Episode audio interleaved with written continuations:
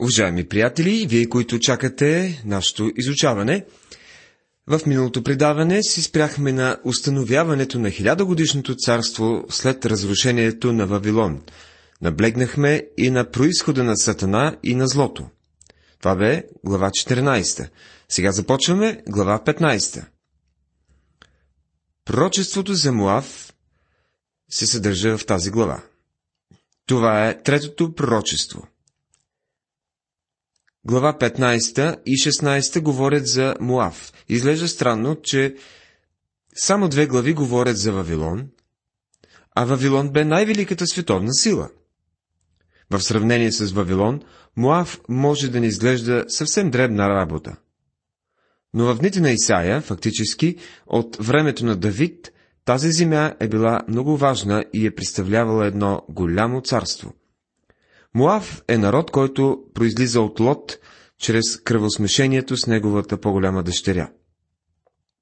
Муав, незаконният син на тази жалка връзка, е баща на муавците. Този народ стана един постоянен враг на народа на Израел. Муав, техният цар, не е пророк Валам да прокълне Израел, защото се страхуваше от тях, когато те минаваха през земята на Муав. Чудесната история, разказана в книгата Рут, засяга една млада жена. Тя е една чудесна личност. Давид е също части от муавците, тъй като неговият баща Есей е потомък на Овид, синът на Воз и на Рут.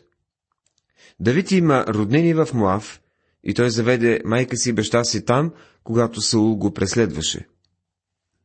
Днес народът на Моав е изчезнал, но кои са съвременните муавци? Можем да приемем, че Моав представлява тези, които са Божии деца, но в действителност нямат жизнена връзка с него. Подобно на Феликс и Фест, муавците са почти в кавички убедени. Те не бяха много далеч от царството, но никога не влязоха в него. Те бяха съседи на Божия народ, но никога не станаха Божии последователи. Съвременният муавец се различава лесно. Той е в нашите църкви. Той парадира, че е християнин. Той е този, когато апостол Павел описва във второто послание към Тимотея, трета глава, пети стих. Имащи вид на благочестие, но отречени от силата му.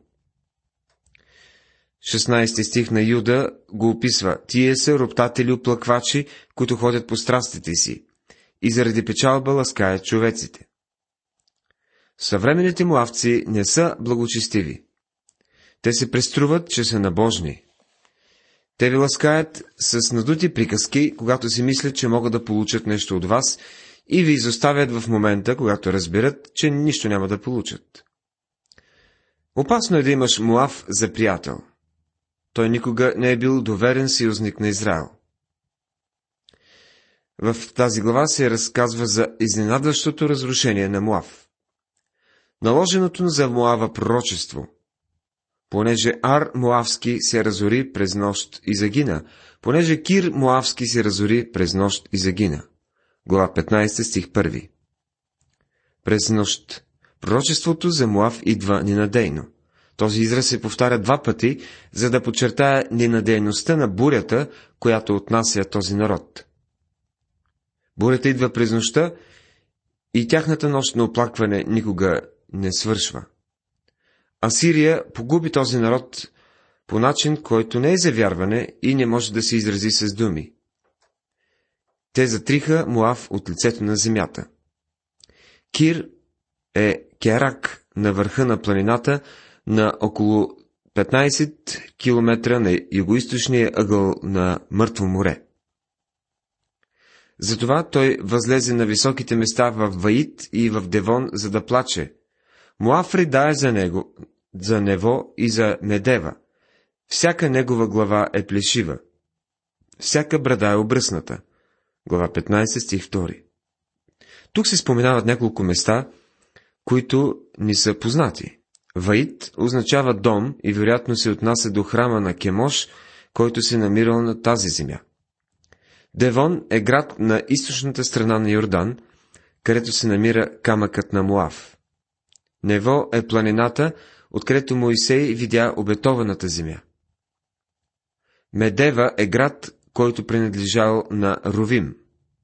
Всички тези градове и места принадлежали на муавците по времето на Исаия. Те щяха да бъдат разрушени, защото, макар че Муав твърдяха, че познават Бога, те прекарваха времето си в езически храмове, посветени на езически богове, а казват, че се покланят на живия истински Бог.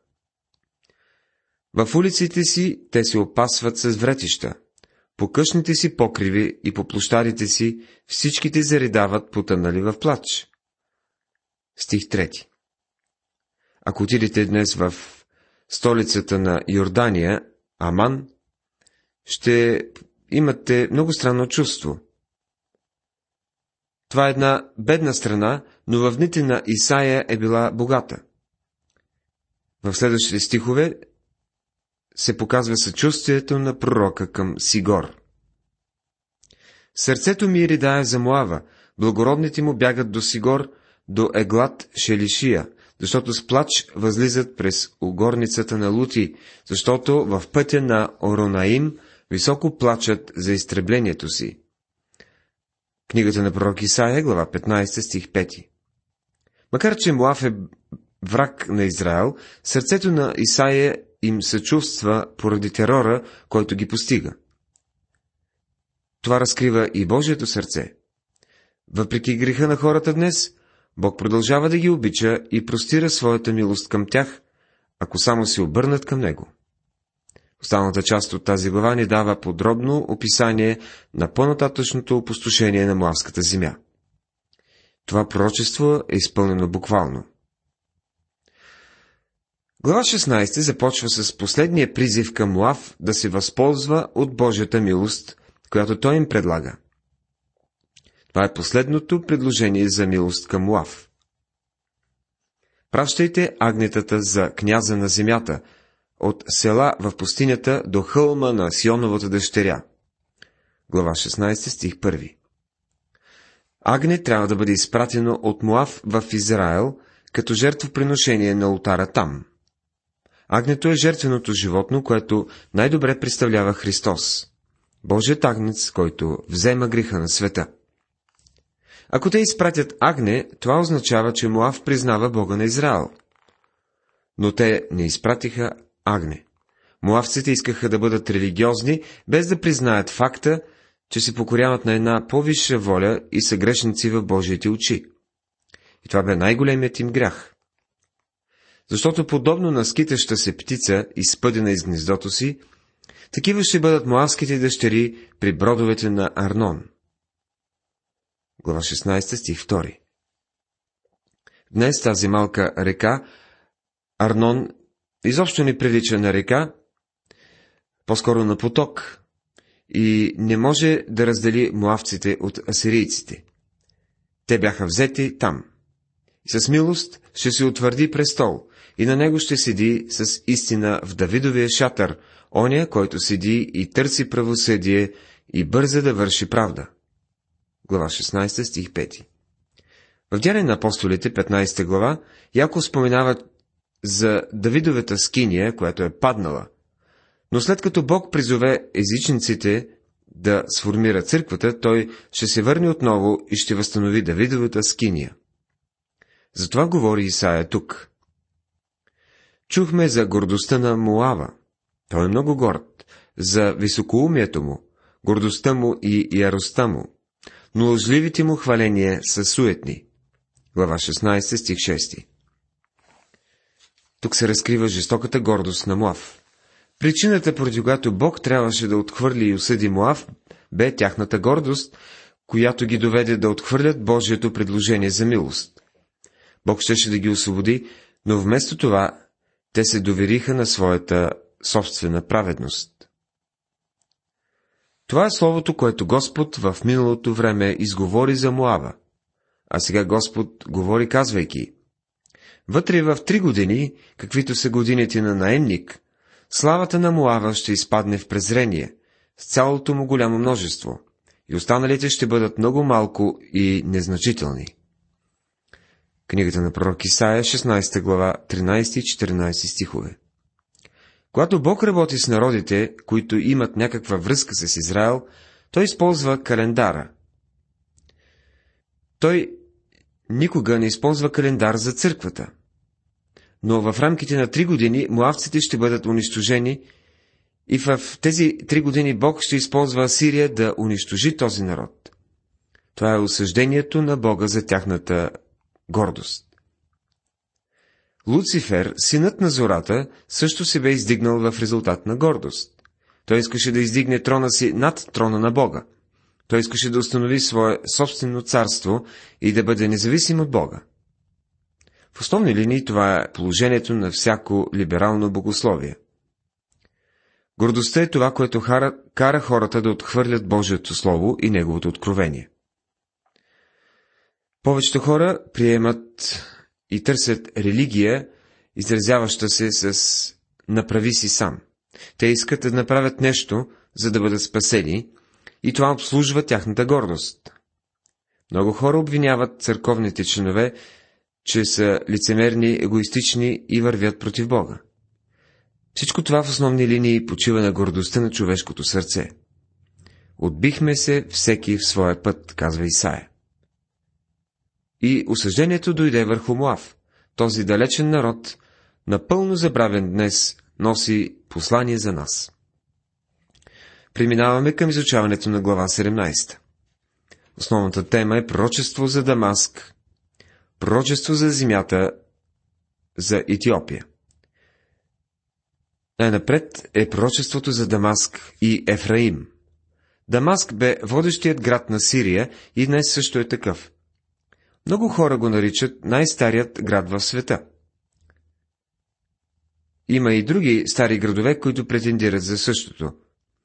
В Гърция град Микена твърди, че е най-старият. Но днес не е останало много от него, освен един добър гръцки ресторант.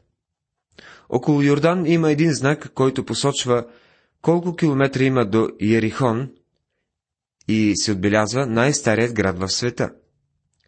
Предполагам, че всяка страна в света твърди, че най-старият град се намира в нея. Обаче Дамаск наистина има основание да твърди това. Един човек е написал Дамаск е бил разрушаван по-често от всеки друг град, и той възкръсва отново от пепелта. Но когато се използва Дамаск в тази глава, се отнася до целия народ на Сирия. Ефраим е едно от името на Израилевите племена. Това име е също и на град, на планина и на човек. Ефрем често се използва в писанието като събирателно за десете северни племена на Израел. Пророците го използваха последният начин. Защото Израел упорства като упорита юница. Ефрем се е прилепил към идолите. Книгата на пророк Осия, глава 4, 16 и 17 стихове. Ето защо тук в 17 глава имаме пророчество за Дамаск и Ефрем, или с други думи пророчество за народа на Сирия и Израел. Поради съюза между Сирия и Израел, с цел да отидат срещу Южното царство, Израел е свързан с осъждението срещу Сирия.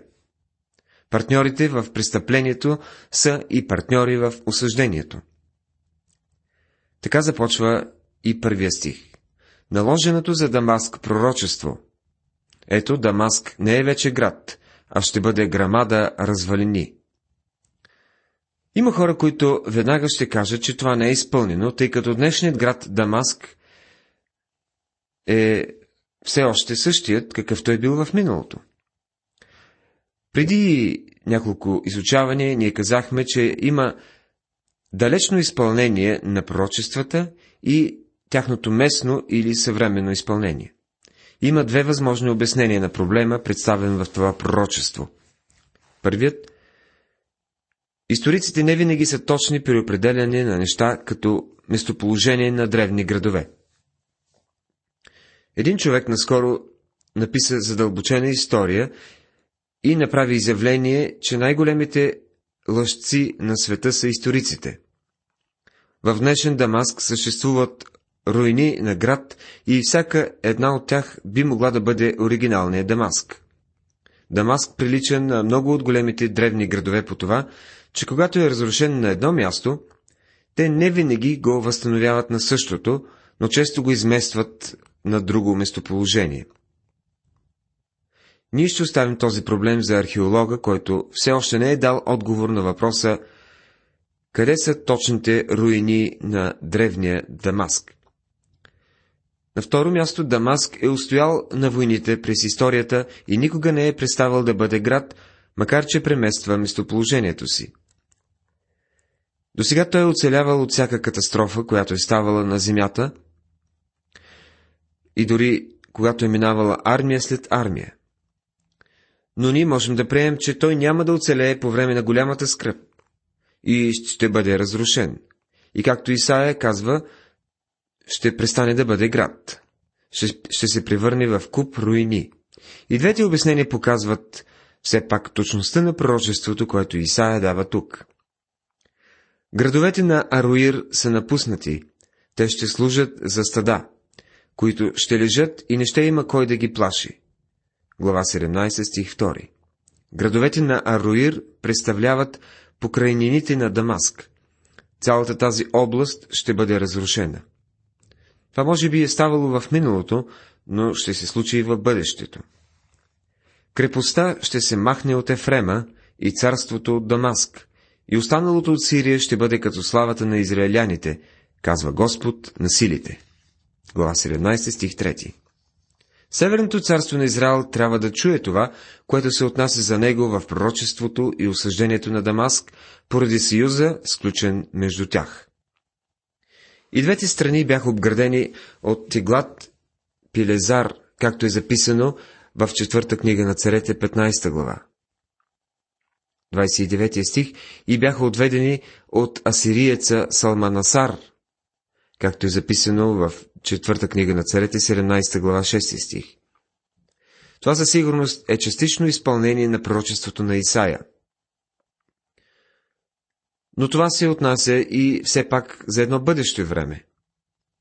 То е било частично изпълнено в миналото, но в Божието Слово ние често откриваме, че като ни дава някакво ранно, частично изпълнение, Бог ни позволява да узнаем, че пророчеството ще бъде изпълнено изцяло. В останалата част на тази глава ни откриваме, че осъждението ще бъде изпълнено. И тук няма да навлизаме в големи подробности. Чуйте само десетия стих. Понеже си забравил Бога на спасението си и не си изпомнил силната си канара, затова насаждаш приятни садове и насъденото е, е от чужди фиданки. Исаия говори за Северното царство на Израел и това, което казва е буквално изпълнено но той има и духовно приложение, както и всичко останало. В наше време земята на Израел е насъдена с приятни растения. Кедровите гори на Ливан са почти изчезнали, но в тази страна има много дървета.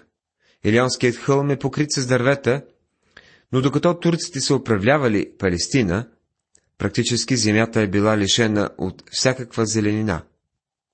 След Първата световна война Англия започва движение за насаждане на дървета в тази земя и настоящето правителство на Израел продължава тази политика. И така буквално милиони дръвчета са посадени. Уважаеми приятели, завършихме тази 17 глава. Това предаване се занимавахме с пророчеството за Муав, записано в 15 и 16 глави а от 17 разгледахме пророчеството за Дамаск. В следващото предаване ще се спрем на пророчеството за Етиопия. Бог да ви благослови!